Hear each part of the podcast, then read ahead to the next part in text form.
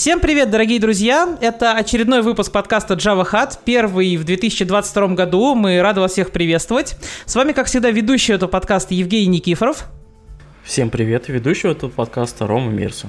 Всем привет. А, мы очень рады, что мы продолжаем записываться. Мы очень рады, что вы продолжаете нас слушать. А, и сегодня у нас гость, которого мы ждали почти год. Мы вчера посмотрели, что чат мы создали с ним 27 января 2021 года, сегодня 12 января 2022. А, и мы очень благодарны, что он нашел время в своем графике а, и присоединился к нам. А, с нами Java чемпион, SEO компании Atomic Jar, не Егор, не Сергеев, а именно Сергей Егоров. Серега, привет. То есть вот так прям сразу зашеймили, да, что у нас год потребовался, чтобы это заскелить. Всем привет, спасибо большое, что позвали, наконец-то рад э, найти время и у всех все сошлось, чтобы наконец-то записать. Мы на самом деле не шеймим, а мы реально рады, что ты наконец нашел время, потому что действительно были важные моменты, там, если по твоему твиттеру посмотреть, там были прям важные истории, понятно было, почему не получалось, но круто, что получилось, мы очень рады тебя у нас видеть. А, есть, правда, одна проблема, потому что когда год назад мы думали записать с тобой подкаст, мы думали с тобой говорить на одни темы, а вот за год почти все темы поменялись. Ну, то есть, э, столько инфоповодов и столько событий, и все хочется с тобой обсудить, э, и очень круто, я думаю, что мы сегодня это попробуем сделать. Ну-ка, а в чем, в чем проблема? По актуальненькому пройдемся, как бы, отлично же. Да, а, собственно, первый вопрос, который хочется тебя спросить, как у тебя дела? Год был очень насыщенный. Неплохо, неплохо. Как бы в начале того года, как шутку, вот потому что это еще не было в конкретных планах, э, заслал в Твиттер, что типа хочется голом 2021 года сделать, построить э, Obscure Software Company, вот, и так вышло, что в итоге построил компанию, поэтому получилось смешно, конечно, вот, э, но кто же знал, что год назад, когда мы общались, вот, тогда я еще даже не знал, что закончил год как CEO стартапа, очень быстро все происходит в этом плане. Каково тебе быть SEO компании? Весело, а, особенно когда ты никогда не был SEO компании. Это как бы начинаешь познавать какие-то вещи. Вот. Э, хорошая новость в том, что нет такого, что когда ты становишься SEO компанией, к тебе приходит такой, не знаю, там, дух SEO и тебе говорит такое, типа, помнишь, что тебя возмущало в других SEO, так вот, теперь ты должен быть таким же. Нет, все-таки оказалось, что, ну, как бы, ты много сам решаешь, как бы, каким ты хочешь быть, вот, и я не говорю, что многие, как бы, решают быть плохими SEO, но, как бы, слава богу, все-таки есть какая-то гибкость в этом плане, ну и стараемся быть, э, как бы, ну, это, это title, это просто кто-то, гру- грубо говоря, кто-то должен был быть CEO, кто-то CTO, и у нас с моим co-founder ом Ричардом э, у нас есть это разделение, то есть он CTO и CEO, вот. Но на ранних этапах компании все-таки это просто как бы есть co-founder ы, и они, по сути дела, от них идет вся инициатива, а не только от одного CEO. Мне кажется, это очень похоже на то, что когда ты сначала ребенок, ты такой, ну, взрослые, вот они, наверное, как-то понимают, что происходит, потом ты сам становишься взрослым, такой, ой, а взрослый теперь тут я. Примерно, примерно, да. Только есть еще какие-то моменты, что, знаешь, вот, вот это в стиле ребенок думает, что типа, когда я вырасту, я никогда днем не буду спать, зачем тратить на это время? А когда ты становишься взрослым, такой, блин, сейчас бы поспать, как в детстве. Вот такие моменты очень часто происходят, конечно, но приятно осознавать, что ты взрослый, с другой стороны. Да, а мы, хочется тебя спросить, э, как, ну, ты прошел этот путь, то есть мы тебя все, все время, да, там, выступление конференции знали как э, там очень крутого разраба, да, огромного вкладчика в open source, я думаю, что про open source мы чуть позже еще поговорим, и там все твои доклады, они все очень про код, очень про технологии, да, очень прям вот такую прям внутрянку, внутрянку, внутрянку, и в какой момент ты как бы прошел путь вот, вот, вот прям, прям кодинга до того, чтобы вот теперь у тебя есть компания? Ну, по секрету всему свету, это не первый раз, когда я компанию открываю. На самом деле, это, можно сказать, моя третья попытка. Вот, моя первая попытка была еще в далеком 2010-м, когда я, э, у меня была такая мини-компания, вот, мини-игровой стартапчик, и мы делали такую герои меча и магии онлайн для социальных сетей. Вот, э, в том еще 2010 году, даже это начало началось в 2009 вот.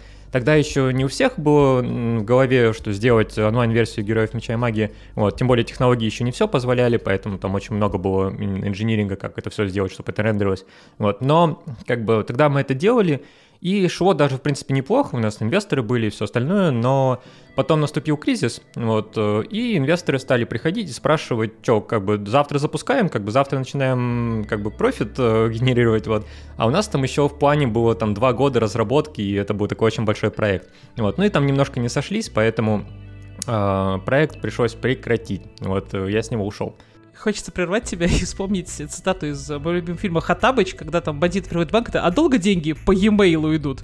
Вот мне почему-то инвесторы представились именно так. Ну, грубо говоря, типа того, особенно когда там инвесторы не из мира IT, вот, когда там больше свои деньги распределяют вот э, через там э, других людей, через родственников, все остальное, там все становится очень весело. Вот. Но, с другой стороны, это был хороший опыт, который научил, как вообще что-то с нуля создавать там и так далее. Вот. И на долгое время я это дело забросил, вот, и был просто обычным разработчиком. Вот. Потому что не хватало какого-то еще, грубо говоря, опыта, вот, не хватало понимания всего этого дела. Вот, хотелось изнутри посмотреть, как большие компании работают, например, прежде чем открывать опять свою компанию. Вот. И дальше в далеком 2000, сам конец 2019 вот, самое забавное, что в конце 2019 я сидел в Вегасе и делал pitch-deck для стартапчика, который мы хотели открывать. Вот. И дальше, когда я вернулся в Берлин после Вегаса, уже там, э, получается, на наше Рождество, то есть там в районе 7 числа, вот, э, у меня был митинг с потенциальными инвесторами, вот, э, которым я уже по-современному, как бы с VC, а не просто там какой-нибудь инвестор, у которого там денег куча, вот э, там, а там вечерный капитал, все такое, вот. Я им рассказывал нашу идею, и мы хотели делать такой агрегатор тест результатов. Вот, э, то есть это не новое, это как бы, ну, не мы первые, кто это хотели сделать, но у нас были какие-то хорошие идеи, у нас прототипчик был, который мы в тест-контейнер использовали для наших собственных нужд. Вот. Дело называлось CI-Mate, вот, э, и у нас была цель как бы сделать это доступным. То есть там существуют какие-то решения типа Allure, но они больше для enterprise. Вот мы хотели это сделать более доступным для там, любого проекта, как бы даже если они, не знаю, из трех человек, там какая-нибудь команда, все равно они это использовали бы. Вот.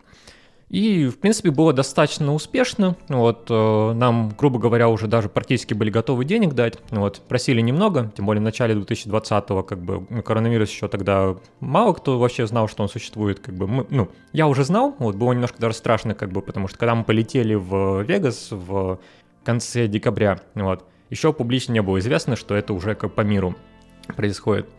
Но потом что-то как-то, пандемия, все хотят запереться дома, никто не хочет никакие стартапы открывать, вот, и мы эту идею похерили, вот, тем более, что команда, то есть Test Containers, как бы мы все были хорошо, очень, как бы, ну, на хороших позициях сидели и так, ну, вот, там, я в Pivotal, Ричард в Skyscanner, э, Кевин, у него там PhD вообще, как бы, в блокчейне, так что мы решили не продолжать это дело. И вот третья попытка стрельнула. Давай просто немножко поговорим про именно вот мотивацию, да. У меня, например, э, последние полтора года я до этого там был ну, то разработчиком, то переходил на более лидские позиции, да, понятно, что не доходил до SEO, но тем не менее. И я понял для себя, что это офигенный кайф вот быть просто разработчиком. То есть ты просто сидишь, ты кодишь, ты пилишь фичи, получаешь кайф вот это вот, который ты, ну, я прям почувствовал этот кайф, который получал в начале профессии, просто от того, что эта тупая машина делает то, что ты хочешь.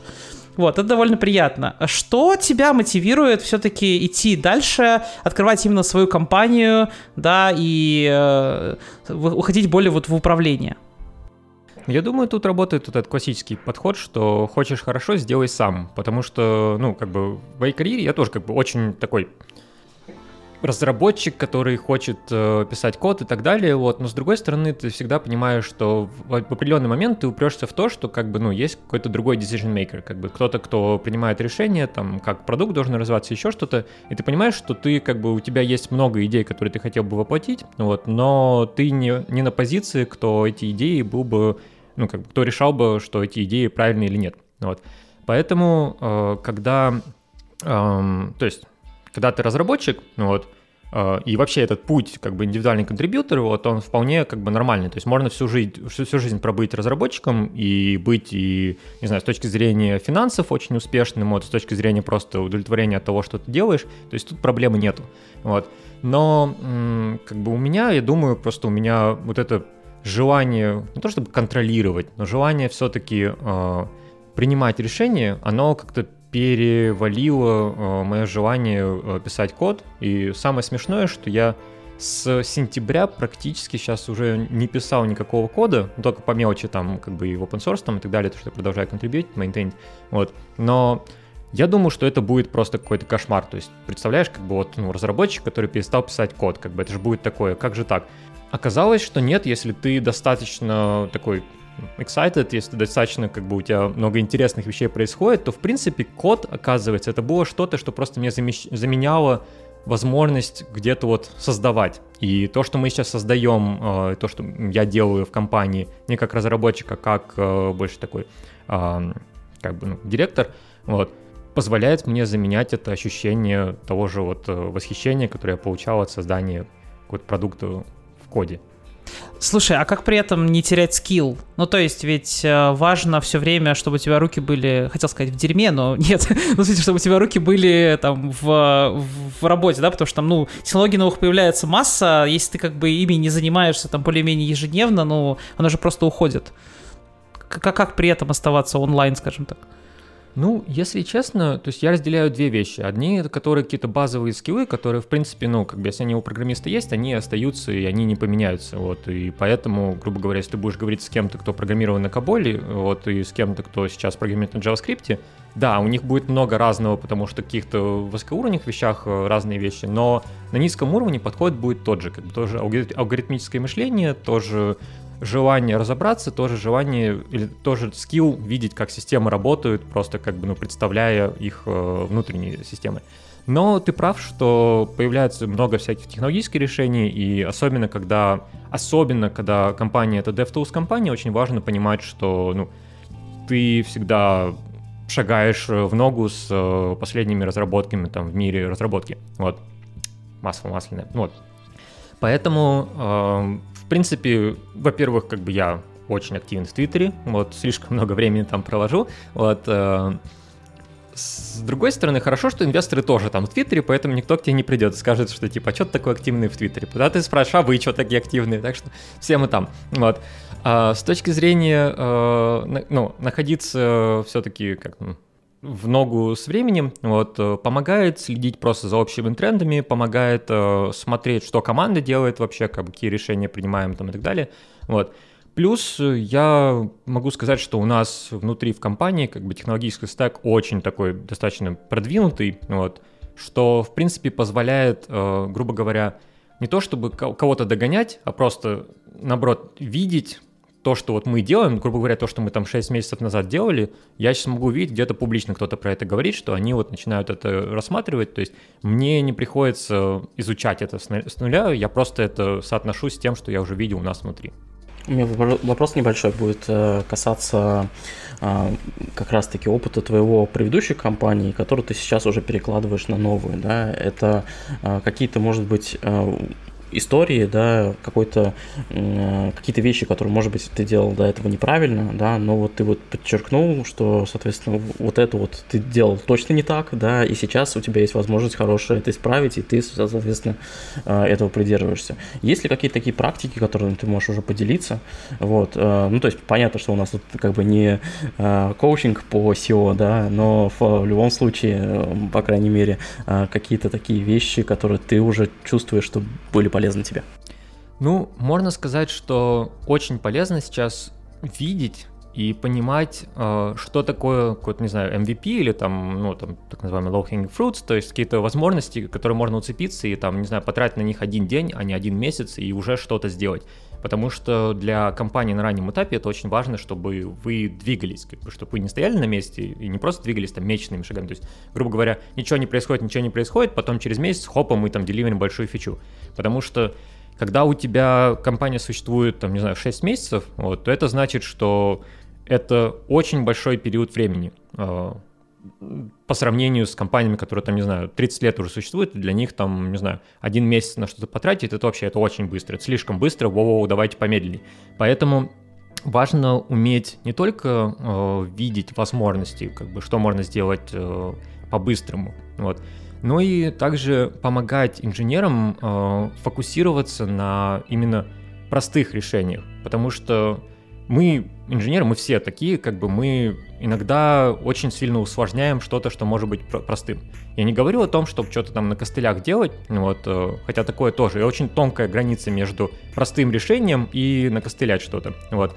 А, ну, в смысле, поставить что-то на костыли. Вот. Э, но я думаю, именно вот этот момент очень помогает на ранних этапах компании, потому что тогда во-первых, можно правильные задачи ставить перед командой, то есть что мы хотим сделать. Вот.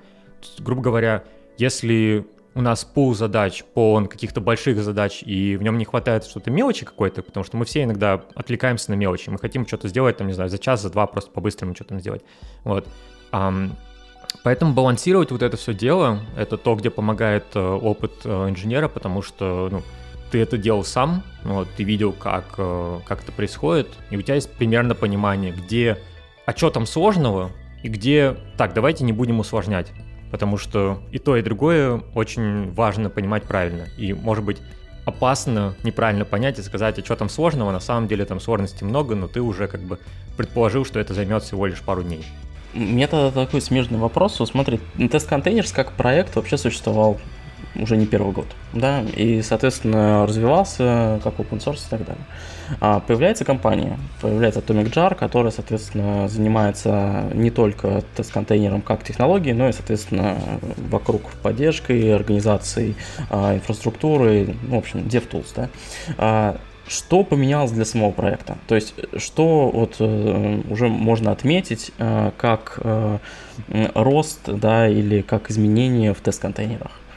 Ну, Тест Containers действительно существует уже почти 7 лет, вот, что, конечно, страшно подумать, вот, э, так если просто 7 лет, казалось бы, вот только недавно начал сам у него контрибьютить, вот, а, но проекту уже много времени, вот, за это время много чего произошло и так, то есть были какие-то там, не знаю, коллаборации с другими командами, были там, не знаю, первые такие восхищения, когда мы видим, что там кто-нибудь, не знаю, какой-нибудь большой фреймворк начинает использовать, там, когда мы увидели, что, не знаю, спринговые проекты начали интегрировать тест-контейнеры для своих собственных нужд, это было прям ух ты, вау, вау, вау, вот. Потом со временем это уже превратилось в такое, не то что норму, но как бы что, то, что мы ожидаем, грубо говоря. Мы уже видели, что настолько популярный проект, что, в принципе, то, что, там, не знаю, в Red Hat добавили, там, в смысле, в Red Hat Quarkus добавили э, какой-нибудь там поддержку для Test Containers, или то, что они используют Test Containers для Dev Mode, или то, что в Spring Boot там Dynamic Properties и все остальное, это уже как-то становится таким немножко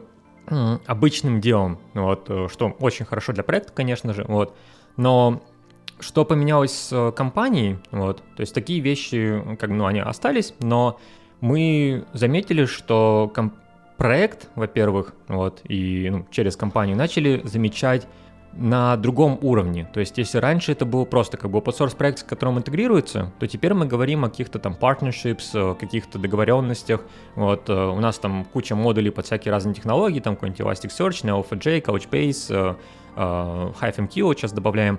И когда мы теперь общаемся с э, такими вендорами, мы не просто говорим о том, что типа, ну давайте вы нам законтрибьютите модуль там, или там, не знаю, мы создадим его, а мы уже чуть-чуть на другом уровне говорим, вот, что достаточно круто, потому что тогда мы можем вести речь о том, что это не просто как бы такая разовая, э, разовый contribution в проект, а это больше какая-то договоренность, что ладно, давайте сделаем, что вы, вы будете этот модуль за ним следить, и что как бы ну, с нашей стороны мы там предоставляем там инфраструктуру, там проект и так далее, там и все остальное, как бы с вашей стороны вы его там поддерживаете в актуальном состоянии, чтобы юзеры там, не знаю, того же Elasticsearch вот получали все апдейты функциональности и все остальное, вот. И иногда это работает в другую сторону, когда вендоры вносят изменения в их продукты, чтобы их было легче использовать Containers. Например, это уже давно было еще до компании с Apache Pulsar, когда они добавили там пару флагов, которые значительно проще стало стартовать. Вот. Но сейчас вот мы, например, общаемся с Red Panda э, от компании Victorized, это альтернатива Kafka, и у них было несколько флагов, которые позволяют оптимизировать Red Panda для интеграционного тестирования. Но мы вот сейчас общаемся, чтобы они их всех под один флаг сделали, чтобы все будущие улучшения автоматически применялись, как бы, потому что мы устанавливаем этот флаг достаточно прикольно. Но проект при этом остается open source. Конечно, конечно. То есть э, все, что мы делаем в компании, оно не меняет Test Containers open source. Мы добавляем в мир Test Containers новый продукт, Test Containers Cloud. мне хочется немножко включить Дудя. На самом деле мне этот вопрос... Я не буду рассказывать, чем я занимаюсь в свое личное время и длина тоже не интересует. А я про другое. Ну, то есть, мне этот вопрос был интересен и в разрезе, там, когда я думаю про Spring, да, э, ну, типа, вот там есть проект Spring, он open source, набери, используй, да, типа, при этом компания большая, наверное, она не, не, не бедная, ну, то есть, не, не живет там на подачке от э, VMware на данный момент. А, ну, то есть, э, как это, на, на, на чем в итоге вы зарабатываете? На саппорте? Или есть какие-то платные фичи, которые там э, вы предоставляете? Что мы для себя определили, то что мы точно не хотим, по крайней мере на данном этапе, делать какой-нибудь Test Containers Pro. Это такая типа коробочная версия Test Containers, обернутая в красивую обертку, вот, которая продается enterprise, и которая особо ничего не добавляет, потому что Test Containers это так очень, как бы сам по себе полон фичей всяких разных, вот, включая даже таких enterprise level фичей, типа reusable containers и все остальное. Вот. Плюс продавать софт это очень-очень сложно. Ну, то есть просто нереально сложно. Как бы в современном мире продавать софт это просто как бы, ну, только если у тебя уже как бы все остальные варианты, как ты можешь зарабатывать на твоем проекте, уже покрыты. Вот. В то время как делать SaaS-продукты, это сейчас такой самый простой способ и самый, который имеет смысл. Вот. И э, мы как раз-таки э, идентифицировали возможность э, для нас построить SaaS-продукт для Test Containers, не поверх Test Containers, даже просто для Test Containers, вот, который мы называем Test Containers Cloud, который сейчас правит бета. И идея в том, что как бы Test Containers, он... Я сейчас начал приводить эту параллель, как бы, что вот, допустим, у нас есть Selenium, а, не у нас у Test Containers, у нас у мира разработчиков, вот, и он позволяет управлять браузерами. Потом эти браузеры дают нам абстракцию, чтобы открыть любой веб-сайт. И по сути дела, Containers в, этом, а, в этой схеме, вот, это Selenium, дальше браузер это Docker, и э, веб-сайты — это контейнеры. Поэтому в то время как Selenium управляет браузером, э, Containers управляет докером. Возникает вопрос, как гонять э, в случае Selenium эти браузеры? Вот, то есть их же надо стартовать где-то, а еще бесит постоянно, что запускаешь Selenium тесты, у тебя, не знаю, куча окон каких-то всплывает, как бы, и ты такой, о, все, я пойду кофе пить, как бы, вот. Плюс это долго, плюс это отнимает кучу ресурсов, а еще ты такой, блин, я Internet Explorer не смогу потестировать, потому что его только на виде можно запустить, а я на маке. Вот, то есть у тебя а еще ты не вот можешь, а еще ты не можешь Selenium тест запустить на каком-то выделенном сервере где-нибудь там в рейке, потому что тебе нужен тебе нужна графическая приблуда, которая О, да. все это будет О, запускать. Да. А еще мышку двигать начинаешь. У тебя робот не попадает по кнопкам. Вот это вот все. И по сути дела, как бы, ну, возникает вопрос, а что если мы будем гонять этот браузер на не той же машине, которая исполняет тесты, а где-то еще? Вот.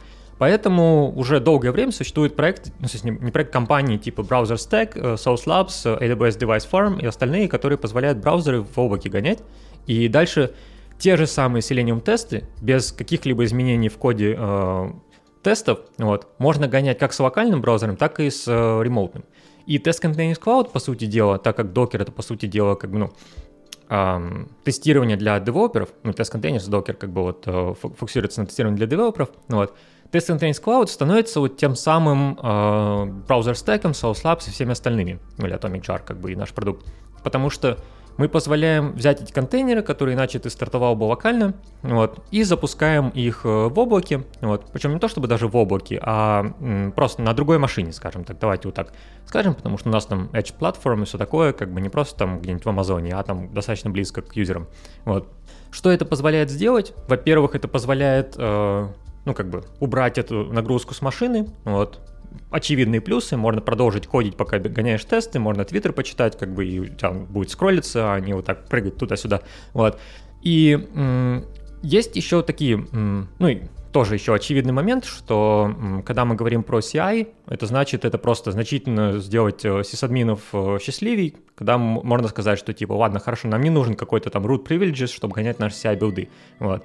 Потому что все мы помним эту историю с Solar SolarWind, э, и, собственно, откуда пошло это Obscure Software Company, вот, потому что JetBrains ругали за TeamCity, вот, хотя они не виноваты, в принципе, как бы, вот, ну, там, забавная история, вот, но как бы слишком много привилегий вот, э, было э, дано процессу ci и поэтому так получилось. Вот.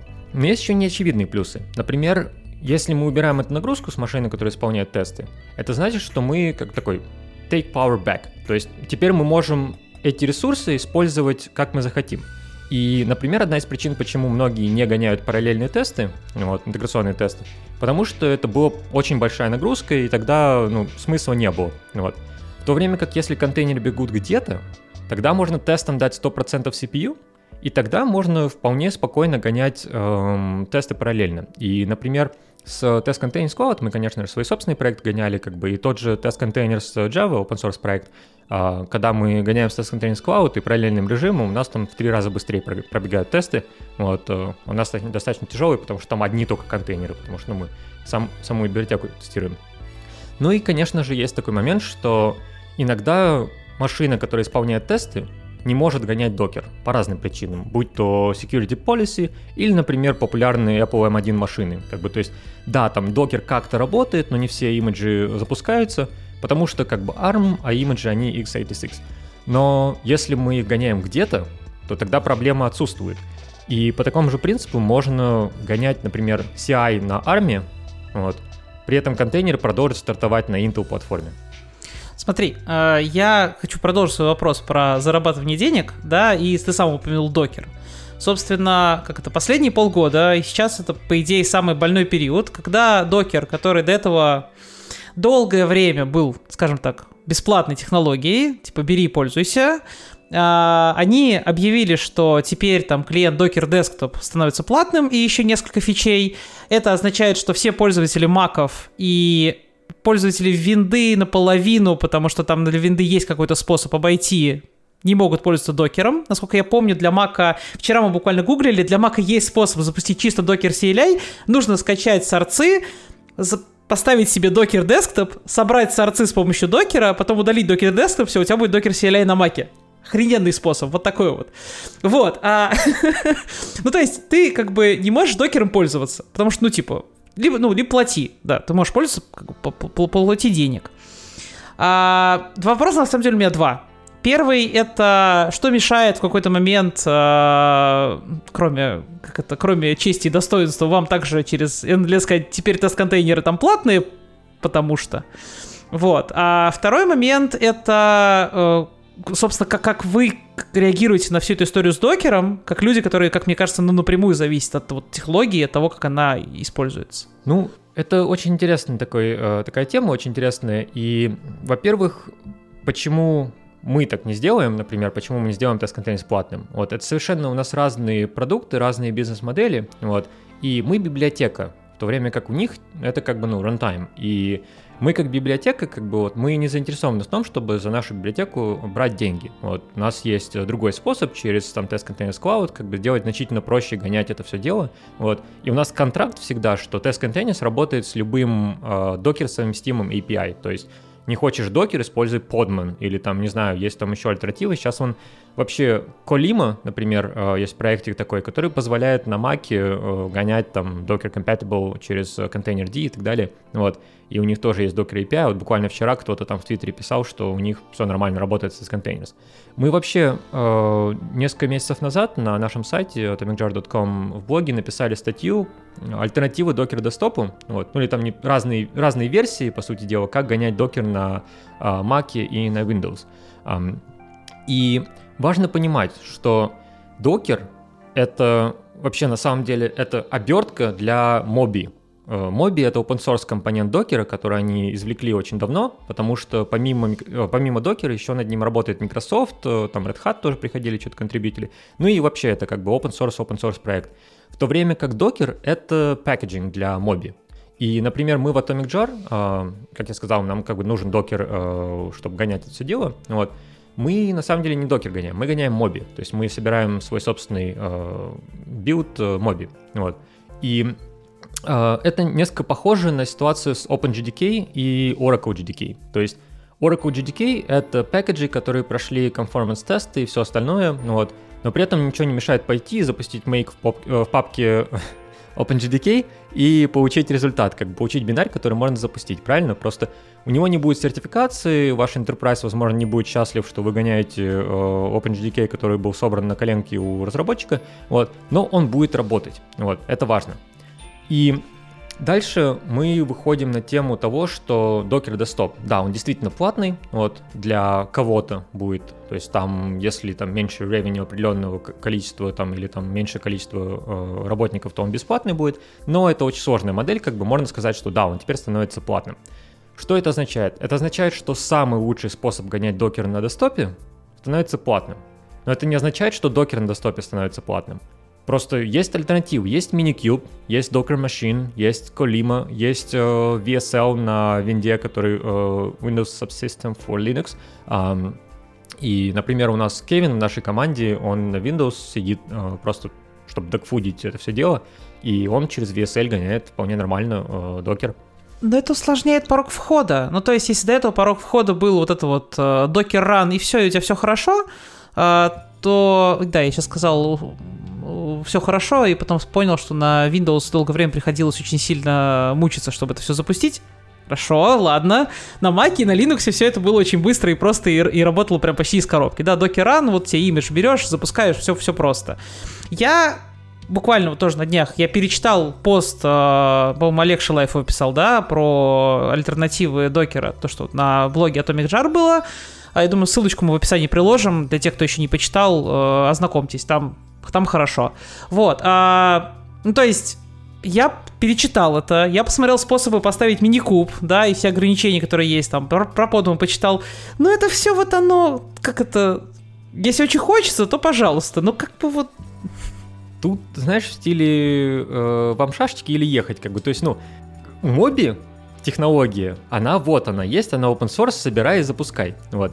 Если хочется упростить, как ты ее запускаешь, вот, то, ну, извините, как бы, ну, грубо говоря, то, что нам раньше давали бесплатно, вот, э, просто надо было еще раньше им понять, что не стоит Docker Desktop делать бесплатным, вот. Конечно, adoption был бы гораздо меньше, но с другой стороны, правильная модель была бы, что да, как бы есть open source компонент, вот, но хотите гонять его удобно, вот гоняйте через наше решение. И эта модель, она отслеживается очень много в других местах. То есть, например, базы данных практически все, у них есть, не знаю, там enterprise-версия или там, не знаю, managed э, или еще что-то. То есть тот же Elasticsearch, ну, вот, э, он open source, ну или как бы теперь он sources available. А, но как бы ничто не мешает скомпилировать его и запустить в твоей инфраструктуре. Но, скорее всего, ты же захочешь, чтобы он там был, там, не знаю, там, с бэкапами, с э, high, high availability и все остальное, вот. И это можно сделать с open source версии э, Elasticsearch, но надо ручками что-то поделать.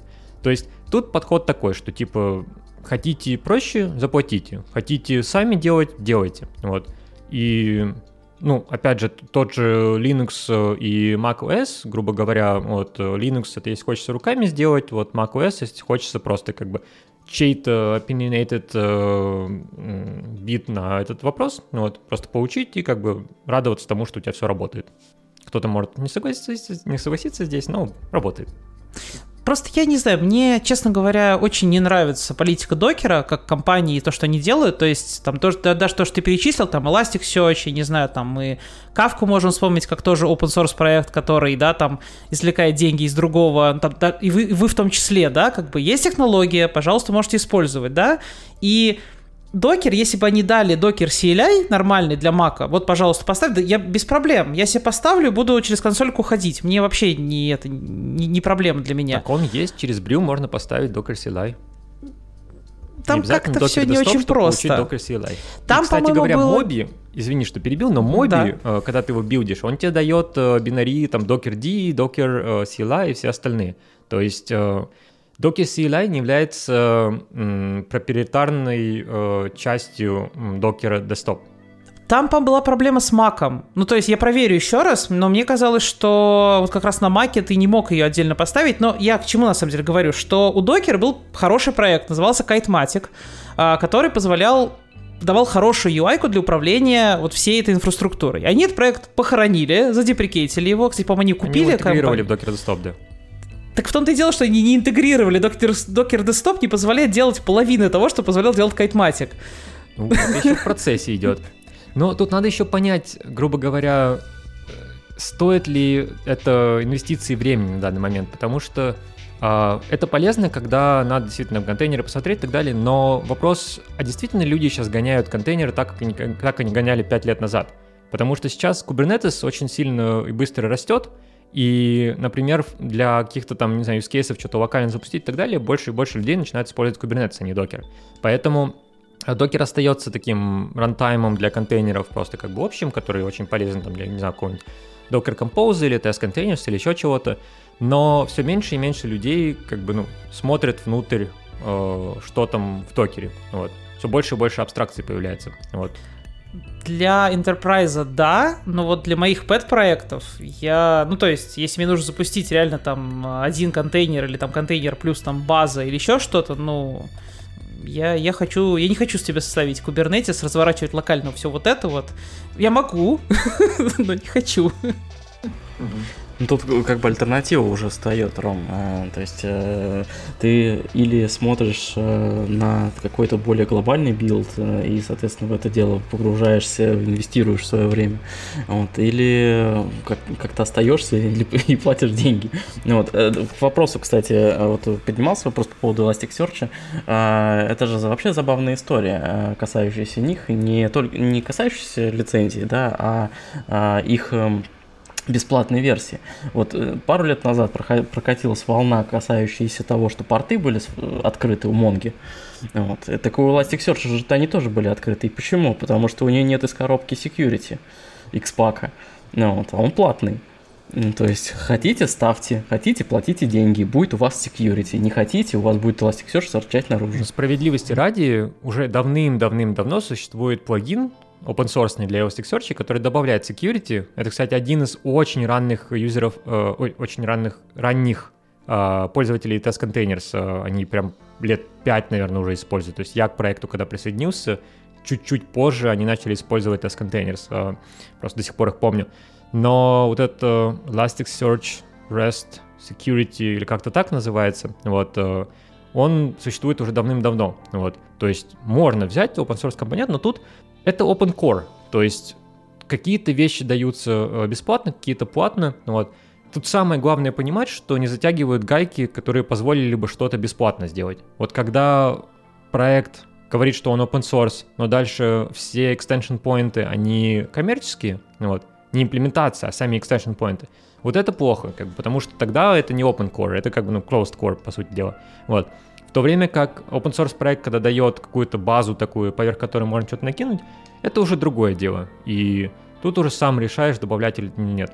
Опять же, вот я только недавно, например, купил себе Google Wi-Fi роутеры, вот, и, ну, как бы я купил железку, все, я за нее заплатил, вот, я получил железку, но если я хочу какие-нибудь там advanced фичики, там cloud-сервисы, что-то там еще, я знаю, что другие роутеры, они там QoS, например, продают э, какой-то там advanced QoS, как subscription, вот, эм, я могу не использовать.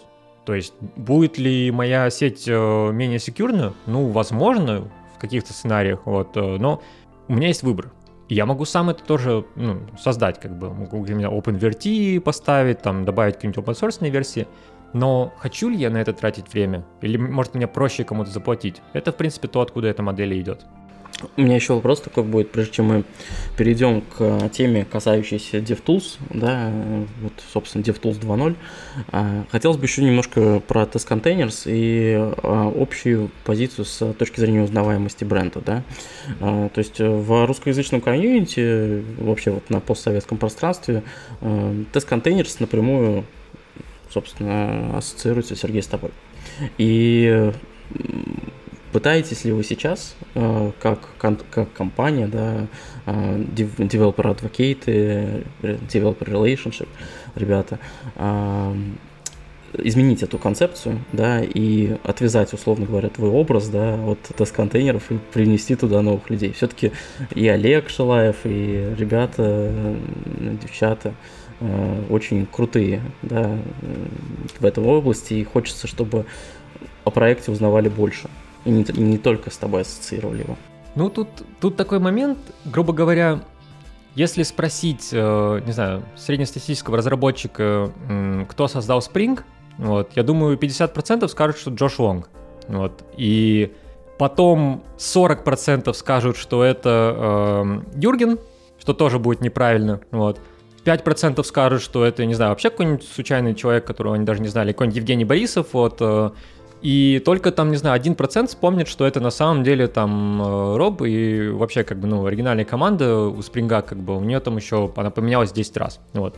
Но, тем не менее, как бы вот, или, не знаю, Spring Boot, вот, ладно, хорошо, как бы Spring это очень давно было, Spring Boot недавно было. Вот, давайте, ребят, проверим, кто создал Spring Boot?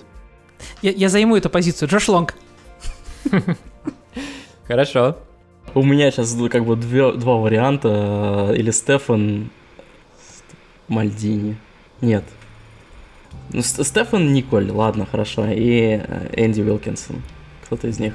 Энди Уилкинсон близко, потому что он лид сейчас проекта, вот, э, насколько мне известно. А Стефан Но... был этим лидом.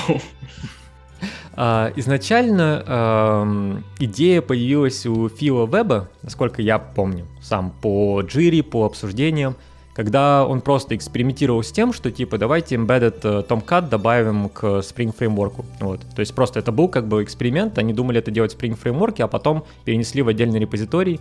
И многие считают, тоже опять же как бы про miscommunication, многие считают, что Spring Boot был создан, чтобы сделать этот там fancy auto configuration там и все остальное. Вот.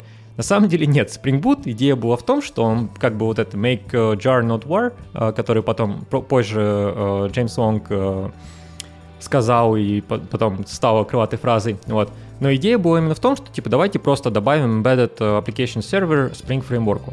А эти все автоконфигурации, это уже потом следующий, прям следующий этап, когда типа что мы можем с этим сделать, как бы как это удобнее конфигурить. Но изначально идея была в этом. Так вот, возвращаясь к Test Containers, я понимаю отлично, что так как я больше всех как бы там на конференциях выступал, про него рассказывал, то у многих ассоциация, что э, я создал проект. Несмотря на то, что у меня первый слайд после того, как я делаю просто как бы всем привет и так далее, вот, где я говорю, что Test Containers это был проект, который был создан Ричардом Норсом, вот, э, и я просто к нему присоединился. Но это не помогало вообще ни разу. Вот, все равно понятное дело, что э, лицо проекта не то же самое, что кто его создал. Вот. В моем случае это чуть э, сложнее, потому что я как бы достаточно рано присоединился к проекту и помимо как бы просто там developer advocacy проекта делал еще и, ну, там, contributions, все остальное, вот. То есть, ну, можно сказать, что я помог создать его, то есть, ну, вот, как бы мы с Ричардом его создали, он оригинальный автор, как бы я присоединился на ранней стадии, вот. Но, в принципе, это никогда не было большой проблемой, вот.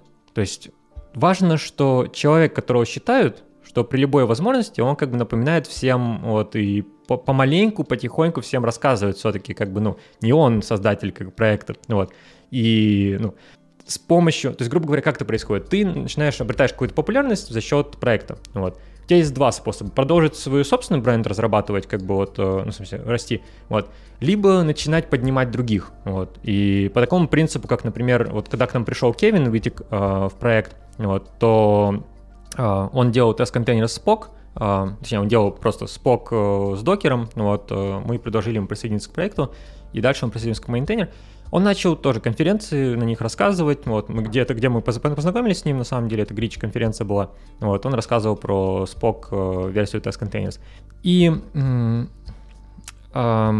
он начал тоже там делать конференции, вот, что я с своей стороны делал, я максимально там промоутил это, то есть рассказывал, что типа вот приходите, послушайте там не от меня, а от нормального человека, который будет по делу рассказывать, а не просто смешнявочки вставлять, вот. И э, с Ричардом то же самое было, вот, то есть мы пытались его как-то на конференции пушить, то есть он выступал на Geekout, например, вот, э, на DevOps UK он тоже делал воркшоп, а, но это еще вопрос, хочет ли человек как бы вот этой публичности или просто ему комфортнее просто сидеть делать, как бы и знать, что те люди, которые публичные, как бы его уважают и ну, не берут его славу. Поэтому проблемы такой не было, но сейчас, когда у нас компания, вот, э, мы, конечно же, больше инвестируем в сторону того, чтобы у нас DevRel э, DevRel capacity, ну, короче, чтобы у нас были э, девелопер-адвокаты и Сложно было найти лучше девелопер адвоката, чем Олег Шилаев, потому что мало того, что он проект знал, как бы я с ним еще работал в Zero Turnaround, вот, и я прям очень-очень тепло вспоминаю всех, с кем я работал в Zero Turnaround. У нас среди angel инвесторов тоже как бы CEO Zero Turnaround и их lead developer advocacy Саймон Мэппл. Um, но, конечно же, со временем вот, про меня тоже как бы уже никто не вспомнит. Все будут думать, что Олег создатель Containers.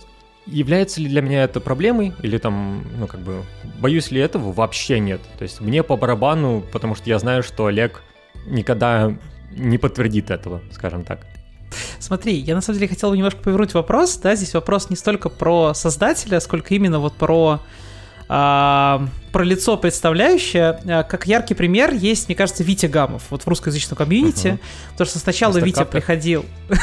Подожди, мистер Хазилкас для начала. Ну, да, То есть сначала Витя, ну, Витя очень харизматичный, да, за что мы его и любим. Он сначала очень хорошо продвигал Хазилкаст, и многие проекты к себе затащили Хазилкаст. Потом, значит, э, Витя начал продвигать кавку, многие проекты к себе затащили кавку. А, когда Витя перешел в Конг, э, я помню, я не помню кто, но кто-то в чатике разбора полет написал, что теперь кавку выпиливать опять, ну типа, вот, то есть, то есть как бы э, Витя продвигает крутые продукты, но при этом в русскоязычном комьюнити, ну то есть ты говоришь Хазилкаст, у тебя явная ассоциация, да, там кавка тоже явная ассоциация, да, но как бы не, не, неразрывно. И вопрос здесь скорее именно вот про, про вот эту ассоциацию. Я понимаю, что, возможно, из-за того, что сейчас пандемия и мало так, ну, таких, не знаю, выступлений именно живых, сложно эти ассоциации построить, видимо, онлайн как-то плохо работает в этом плане. Вот э, вопрос именно скорее вот именно про вот эту ассоциацию, что она все-таки есть. Ну, смотри, э, то, что ты сказал про Витю, по сути дела, говорит только об одной вещи. Витя правильно делал свою работу. Вот. То есть, как бы, это его работа. Вот. И он сделал все правильно, как бы, и то, что люди за ним шли, вот, это тоже очень важно и правильно для девелопер-адвоката. Вот.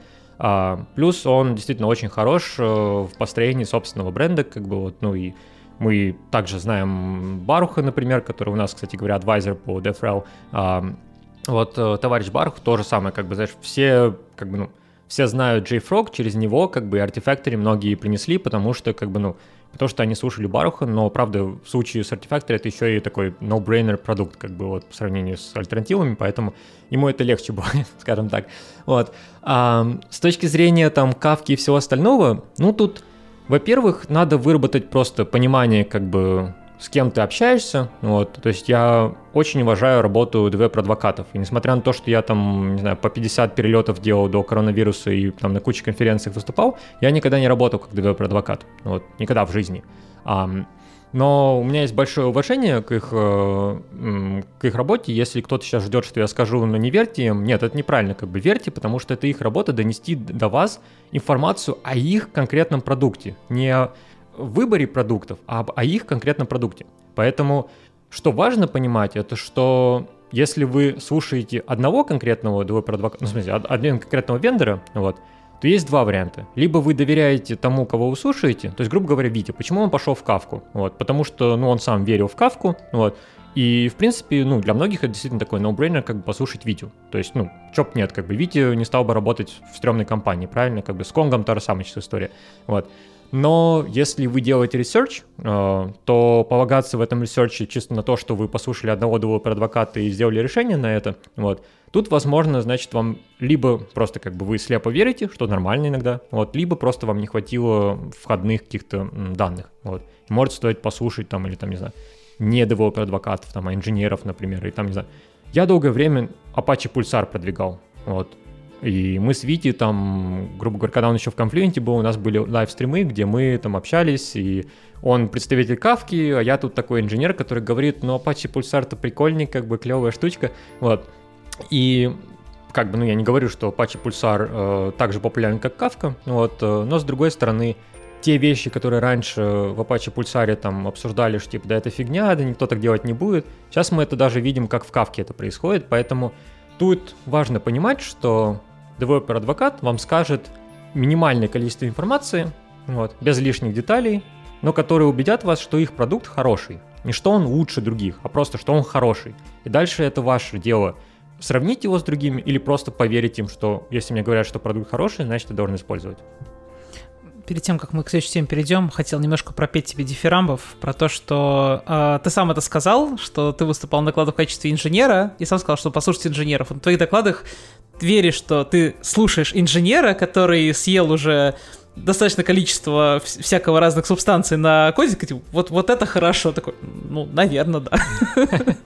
Спасибо, спасибо. Но тут тоже стоит как бы понимать, что, ну, опять же, да, инженер, но как бы очень, не знаю, восхищен идеей того, что рассказать другим про какое-то конкретно хорошее решение. Вот, поэтому примерно тот же самый принцип.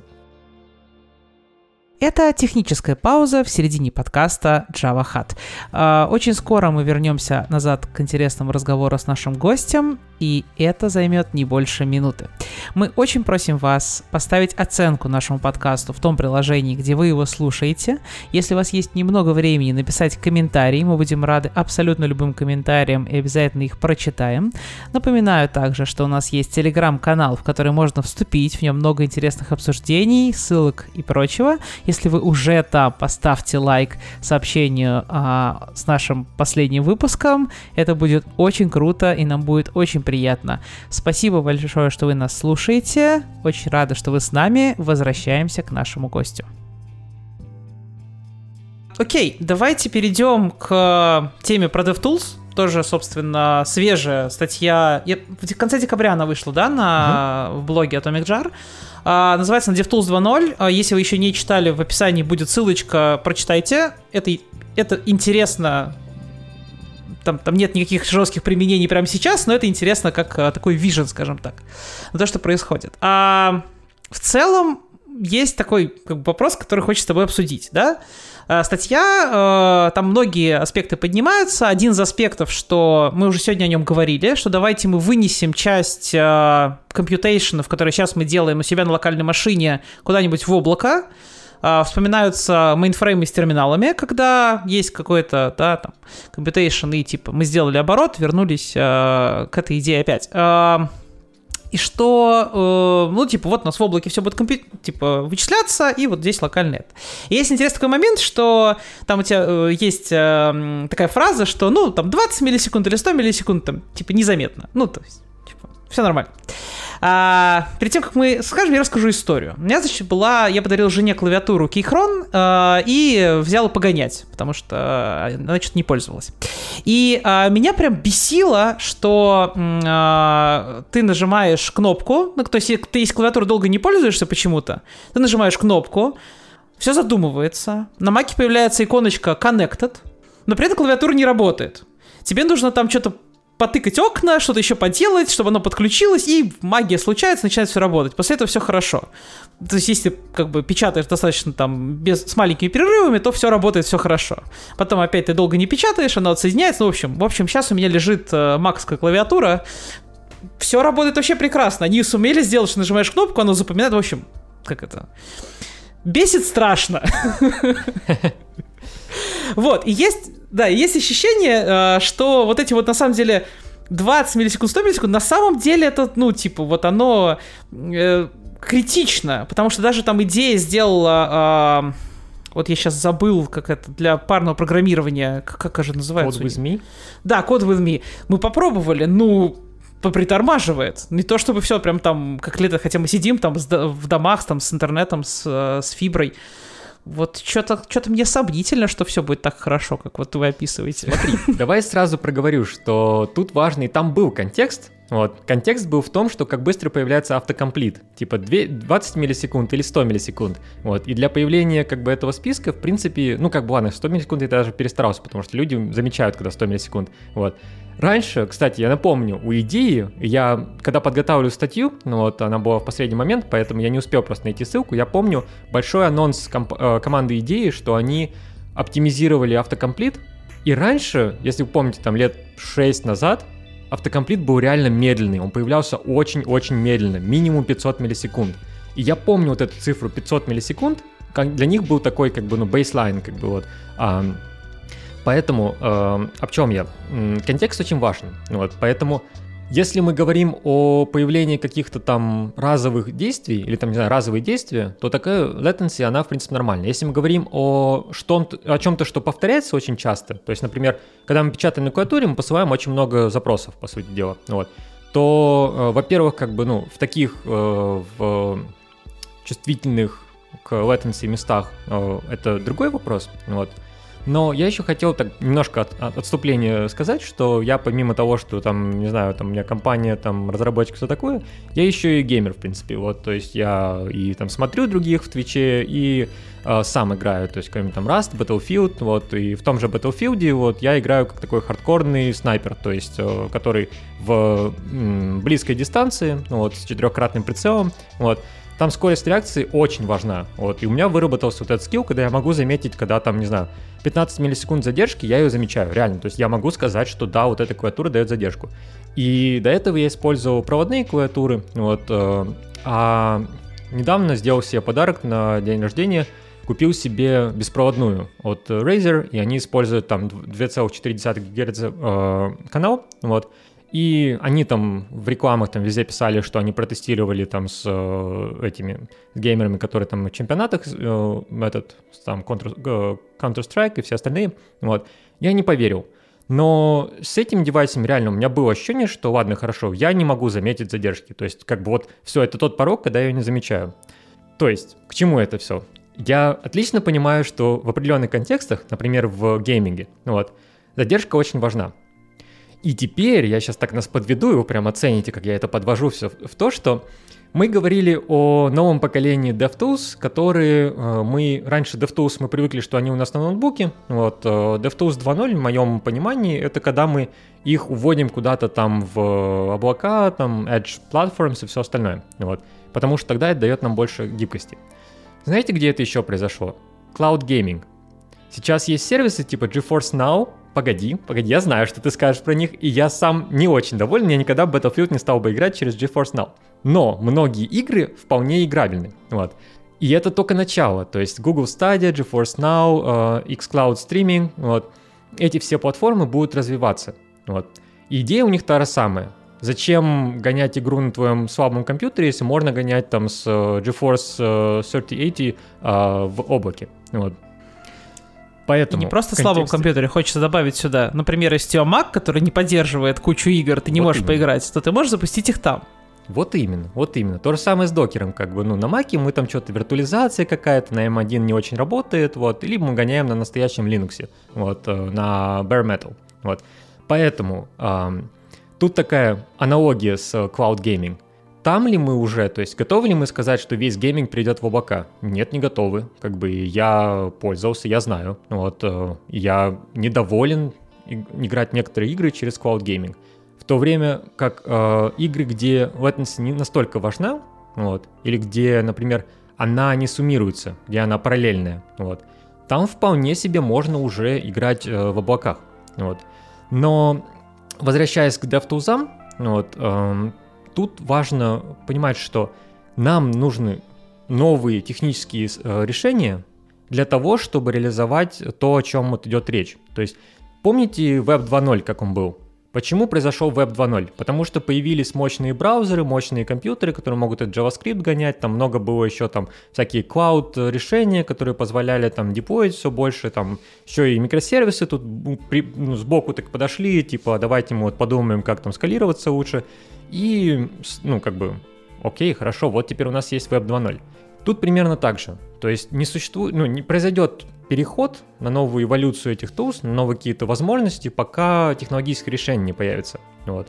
Но при этом сейчас уже все больше и больше появляется каких новых технологических решений, и, например, Test Containers Cloud — это Edge-платформа. То есть у нас э, workloads, которые мы деплоим, они не только в каком-нибудь там Амазоне. Вот, они там в нескольких клаудах у нас там control плейны, а дата плейны у нас э, в клаудах тоже, потому что это удобно. Но иногда, грубо говоря, если мы знаем, что есть какой-нибудь город, типа, не знаю, там, Нью-Йорк, например. В Нью-Йорке нету Амазона или Google Cloud, но куча разработчиков. И, ну, что мы можем сделать? Мы можем задеплоить э, на какой-нибудь э, infrastructure provider, который мы вот сейчас используем как раз в Нью-Йорке, и нам не нужен клауд в Нью-Йорке. Нам нужен просто что-то, что позволит нам стартовать VM. И это то, что нам дает. Вот. Но мы сейчас сами построили нашу Edge-платформу поверх Kubernetes, поверх там очень много всего на самом деле. Вот. И работает она хорошо, но представьте, если был бы сервис какого-нибудь Amazon, который позволил бы просто в три клика ваше приложение раскинуть по всему миру, вот, как сейчас это делают с Edge Functions, то есть Cloudflare Workers, AWS Lambda и все остальные, как бы Lambda at Edge, они позволяют запускать JavaScript поближе к юзерам. Для DevTools JavaScript недостаточно. Нам надо запускать какие-то workloads. Например, представьте, если бы идея индексировала все не на вашей машине, а на каком-нибудь сервере рядом. То есть вы запускаете идею локально, но индексирует она удаленно, и компьютер работает нормально. Это было бы достаточно прикольно. Но для этого нужна платформа. И стартапы сейчас, по сути дела, создают эти платформы просто потому, что им приходится это делать, а не потому, что они думают, что им лучше получится это сделать. Я хотел вернуться вот к э, геймингу. Э, есть еще один пример. Э, Google Stadia, которая запустилась и кончилась. Собственно, если я правильно понимаю историю... Как любой другой Google проект в последнее время. Да. да, есть прекрасный сайт кладбища Google проектов. А я к тому, что, насколько я понимаю, основная причина, почему это кончилось, это что интернет-канал все еще не способен выдавать стабильное соединение а, на протяжении долгого времени. А, то есть, а, если на облаке мы можем гонять игру, и она будет гоняться хорошо, да, и там и маломощное железо, и просто отсутствует у тебя там той или иной а, платформы, не знаю, там PlayStation, Xbox у тебя нету, у тебя Mac, ты не можешь гонять игры, как бы, пожалуйста, гоняй, но интернет-соединение все еще нестабильно. И а, кроме этого, там сейчас есть надежда на 5G, что все это исправит. До этого была надежда на оптоволокно. У меня оптоволокно в дом приходит, и все равно Teams не, не вывозит иногда и говорит, что у тебя bad connection. А, ты пожил во многих, во многих странах, и я думаю, что ты можешь сам сравнить качество интернета там в Эстонии, в Германии в Штатах. Ну, то есть просто, как это... Я не буду говорить, где лучше, где хуже, да, сейчас не это важно, но просто разное. И даже в статье вы пишете, что, э, как бы, да, конечно, круто, но вот смотрите карту, типа, Амазона, как это, с их дата-центрами, ну, планируется много, но все еще оставляет желать лучшего. Как ты написал, мне жалко людей в Аляске и в Сибири. Я, все еще сибиряк, я из Сибири, из той самой непокрытой. Вот, и это, да, это действительно грустно. Вот, и, ну, сколько времени, как ты думаешь, у нас, вот, чтобы оно до дошло я тут, наверное, еще дополню, потому что у меня был абсолютно об этом же вопрос, да, э, количество устройств у нас увеличивается, то бишь э, общая мощность, да, всего того, что пользуется э, интернетом и создает, как бы, скажем так, радиофон, оно только увеличивается еще, сильнее, поэтому если наращивать это, да, через э, выделение на какие-то ресурсы, то мы еще сильнее увеличиваем трафик, соответственно, вот эта вот пропускная способность становится прям супер критичной. Ну, во-первых, поэтому вместе с 5G вы очень часто увидите IoT. То есть э, речь идет о том, что типа, ну, 5G канал это как раз удобное что-то, чтобы все эти IoT девайсы как бы туда перевести. Вот.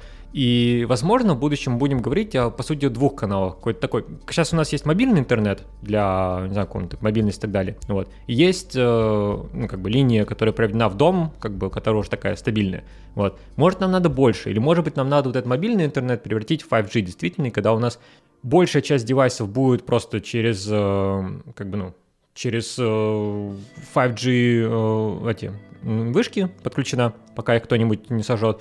Вот, э, и как бы только то, что там, не знаю, latency critical или еще что-то, как бы будет проводом ну, вот, э, подключено. У меня, кстати, вот такой сетап. У меня дома как бы разведен Wi-Fi, но вот мой как бы стенд, где я там общаюсь со всеми и все остальное, у меня проводом подключен, просто чтобы гарантированно latency было и все остальное, вот, чтобы Wi-Fi не было э, проблем. Кстати, я тут только что узнал про Wi-Fi, Wi-Fi 6, а, который там новое поколение, вот э, он сейчас надо ждать, когда будет Wi-Fi 6E, тогда это будет не только просто новый как бы протокол, но еще и новая частота 6 ГГц, потому что сейчас Wi-Fi 6, он по 5 ГГц идет, то есть как раньше было, вот.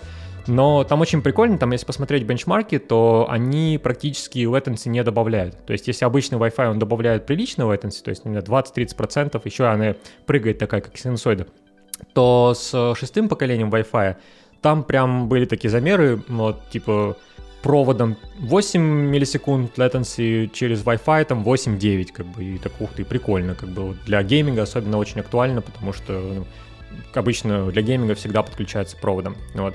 И о чем я? Вот, мы сейчас говорим, что как мы можем соптимизировать наш, там, не знаю, Fiber канал, там, или как мы его лучше можем провести. Кстати, офигенный фильм, всем советую. Э, Называется проект Mockingbird, по-моему, или как-то так. Э, ну, мы потом в шоу-нотах э, его добавим. Вот.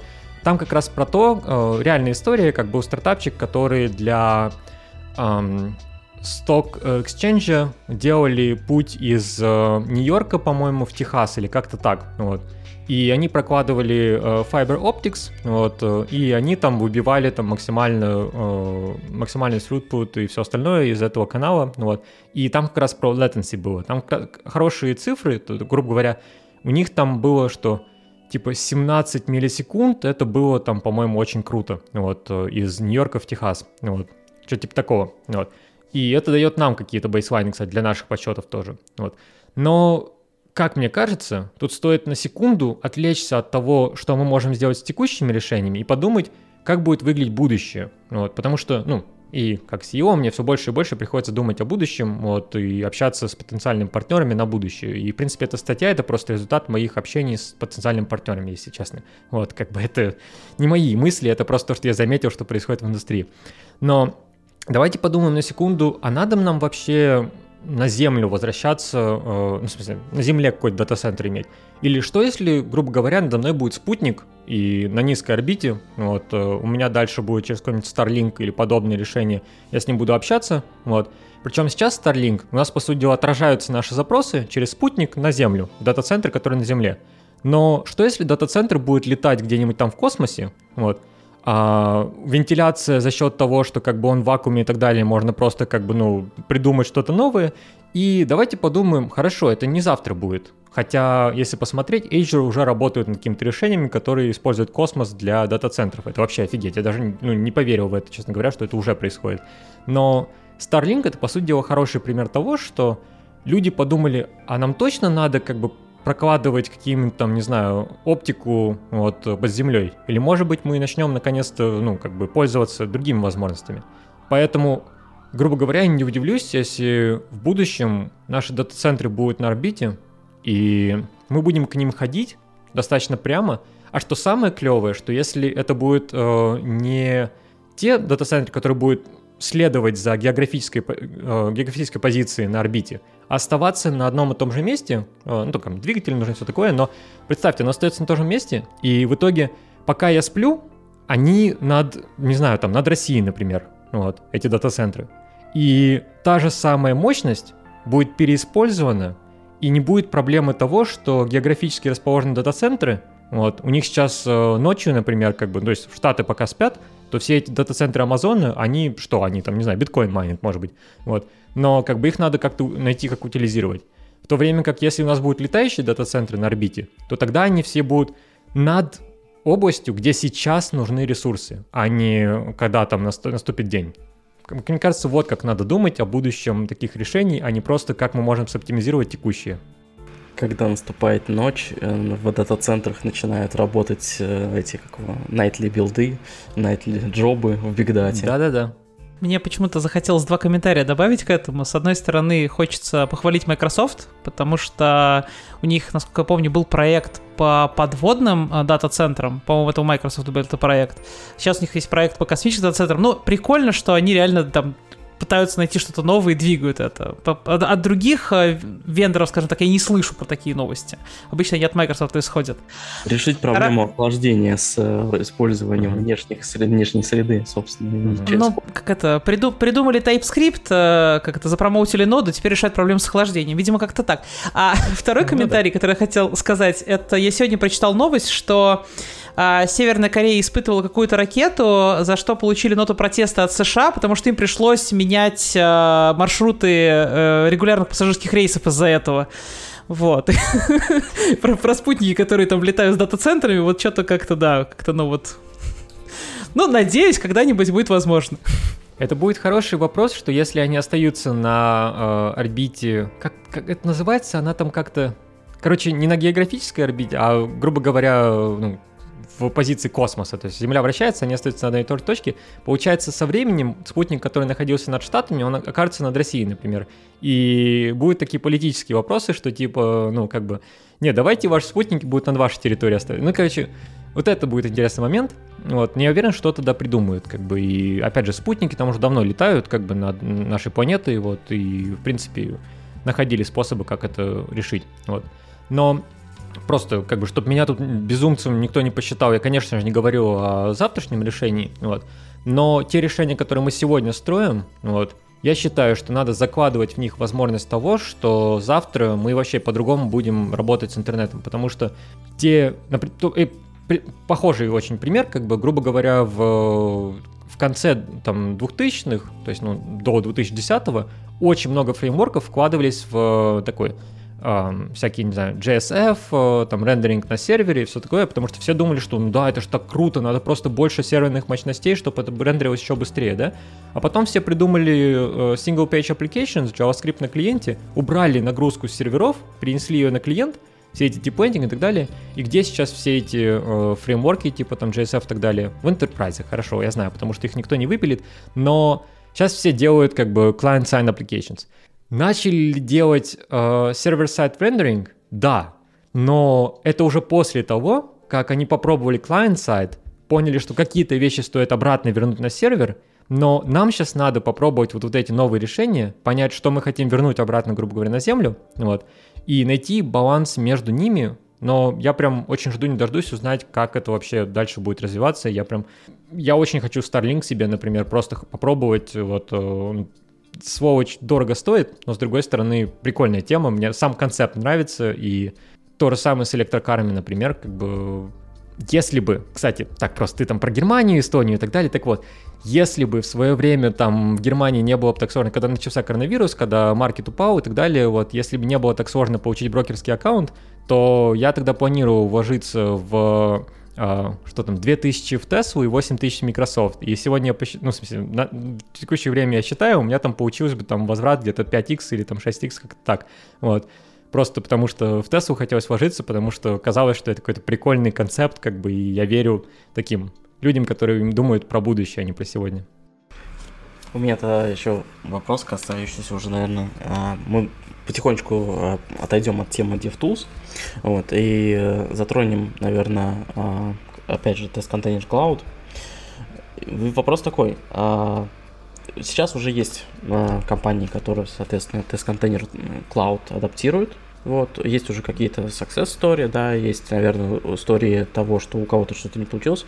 Вот, а можешь поделиться, а, соответственно, такими наблюдениями, да, как у вас сейчас а, клиенты, а, соответственно, адаптируют вас в плане того, что, что они получают от того, что используют тест-контейнер Cloud, да, какие преимущества.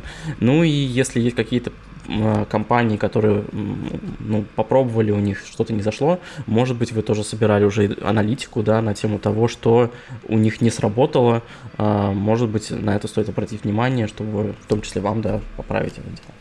Ну, э, начну с там, те, кому прям зашло и все остальное, вот, э, и приятно видеть, что таких очень много. Вот, э, очень популярный кейс, когда люди приобрели э, Apple M1 ноутбуки, вот, э, и несмотря на то, что это не является нашей стратегией по продаже, как бы это просто очень совпало как бы по времени, вот, э, с тем, что у них перестали работать их тест-контейнер тесты, и если вы почитаете анонс продукта, анонс Containers Cloud, он в прямом смысле слова начинается с параграфа, где мы рассказываем, как у меня была та же самая ситуация. Я как бы, ну, мы основали компанию, вот, ну и там еще ранние стадии еще были, вот, я начал делать прототип Containers Cloud.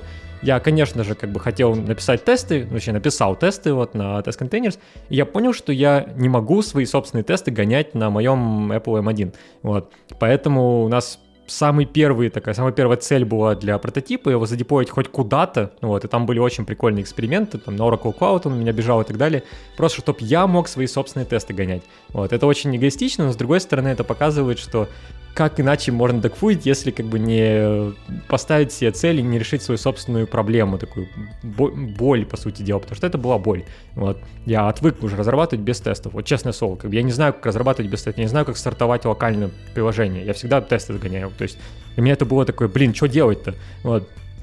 Причем там у нас не хватает уже времени, чтобы все эти истории рассказать, но это было очень смешно, когда я как бы разрабатывал без тестов, вот, что-то задепоил, потом там пять раз передеплоивал, потому что я забыл там где-нибудь, там, не знаю, запрос неправильно написал, или там, не знаю, какой-нибудь параметр не тот устанавливаю.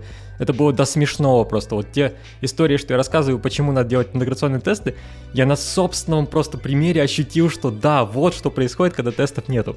Очень смешно было. Но пример с э, Apple M1, это очень популярный, как бы, и там люди просто, как бы, они просто, они ставят себе Test Containers Cloud, ничего не меняют в своем проекте, и у них теперь наконец-то работает, это прям счастье и эм, очень радует их. Вот.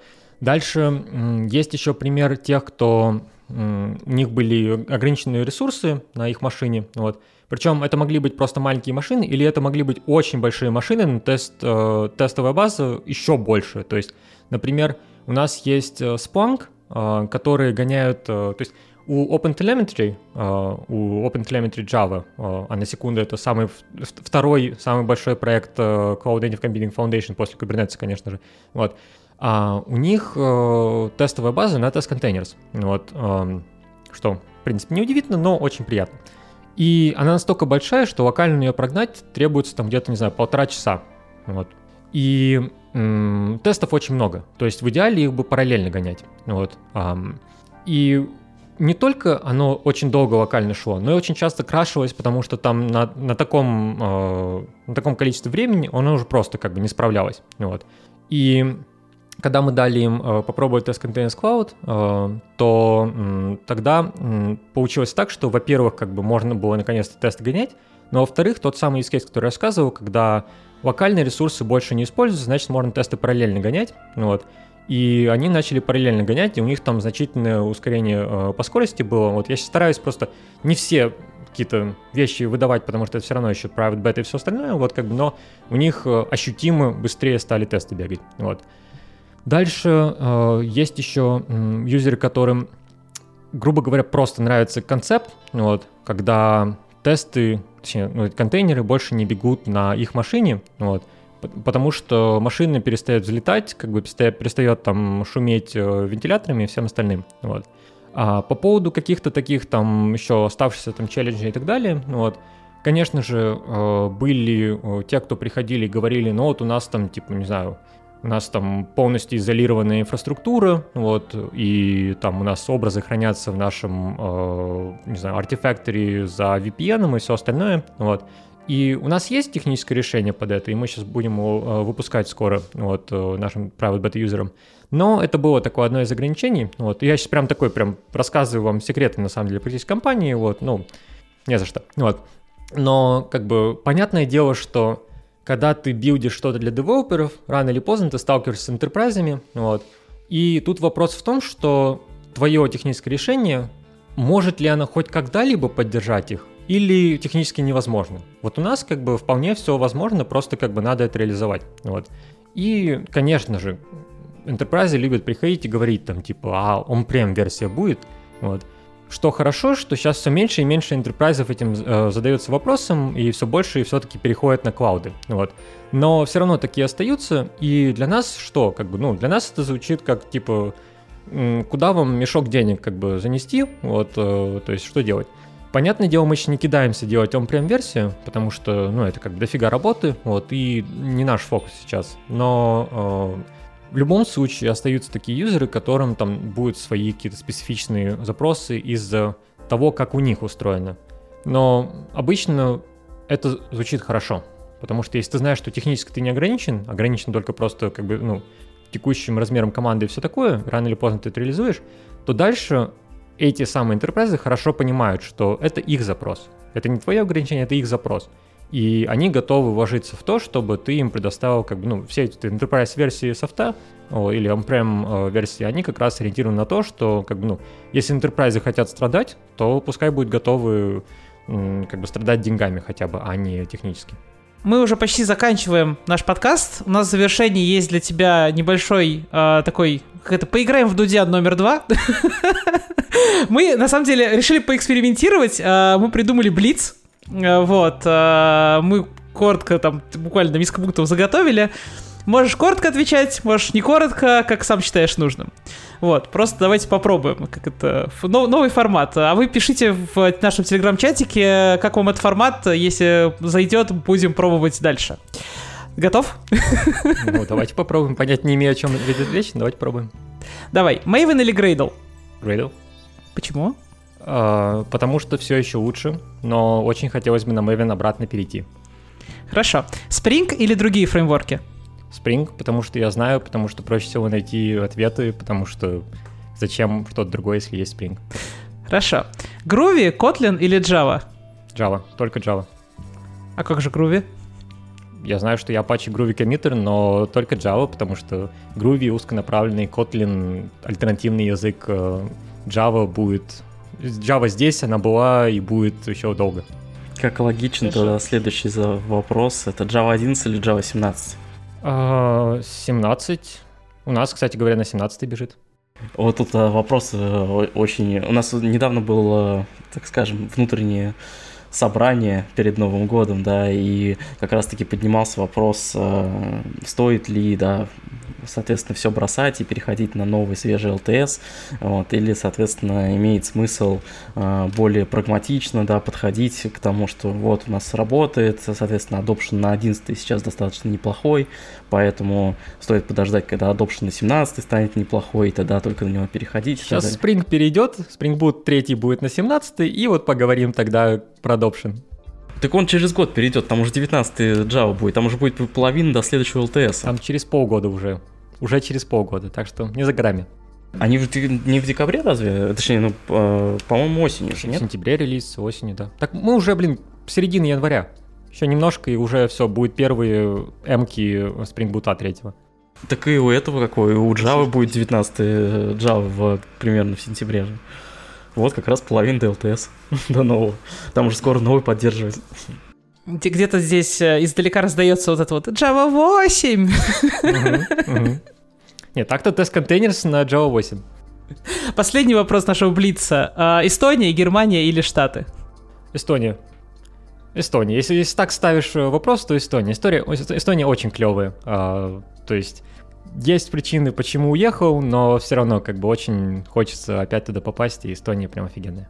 Блиц на этом мы заканчиваем. Вот, и у нас есть последняя а, часть нашего подкаста. Мы всегда в конце даем нашим гостям финальное слово. Вот, а, как я всегда говорю, традиции мы не изменяем, поэтому тебе финальное слово, все, что хочешь сказать. Сказал уже и так очень много, поэтому просто что хочу сказать, это, дорогие разработчики, вы сейчас в очень хорошем положении, все думают о том, как сделать вас более продуктивными, счастливыми и все такое. Не гонитесь за большими зарплатами, гонитесь за клевыми условиями и за, не знаю, окружением, которое о вас думает и воспринимает вас как людей, а не как ресурс, вот, и будете счастливы, вот, но сейчас одно из самых лучших времен, чтобы быть разработчиком, и я даже как CEO стартапа смотрю на некоторых разработчиков и думаю, блин, вот бы сейчас разработчиком быть. Так что, да, вы в хороших руках. Спасибо большое. А, спасибо большое, что вы были с нами эти примерно полтора часа. Надеюсь, вам было интересно. Нам было очень, мы очень рады, что Серега наконец до нас дошел. Если будет время, приходи еще. Будем очень рады продолжить. Давайте я лучше вам Олега пошлю, и вы еще от него кучу всего узнаете, включая Граль, VM и остальное. Да, Олег у нас был, кстати, можете послушать предыдущий выпуск с нами. Я думаю, что мы к нему еще раз э, придем обязательно и его тоже подробненько допросим. А с вами был первый выпуск Java Hut в 2022 году. Спасибо еще раз, что были с нами. Подписывайтесь на наш телеграм-канал. Там есть uh, обсуждения и очень прикольно. Uh, оставляйте нам комментарии на платформах, где вы нас слушаете. Нам будет приятно их почитать. С вами... У нас сегодня с нами был SEO компании Atomic Jar, Java чемпион и очень крутой разработчик Сергей Егоров. Серега, спасибо тебе еще раз большое, что все-таки Спасибо, что пригласили. Рад, что наконец нашли время. И, э, как всегда, ведущий этого подкаста Евгений Никифоров. Всем пока, и ведущий этого подкаста Ром Мирса. Всем пока-пока. Пока. -пока. пока.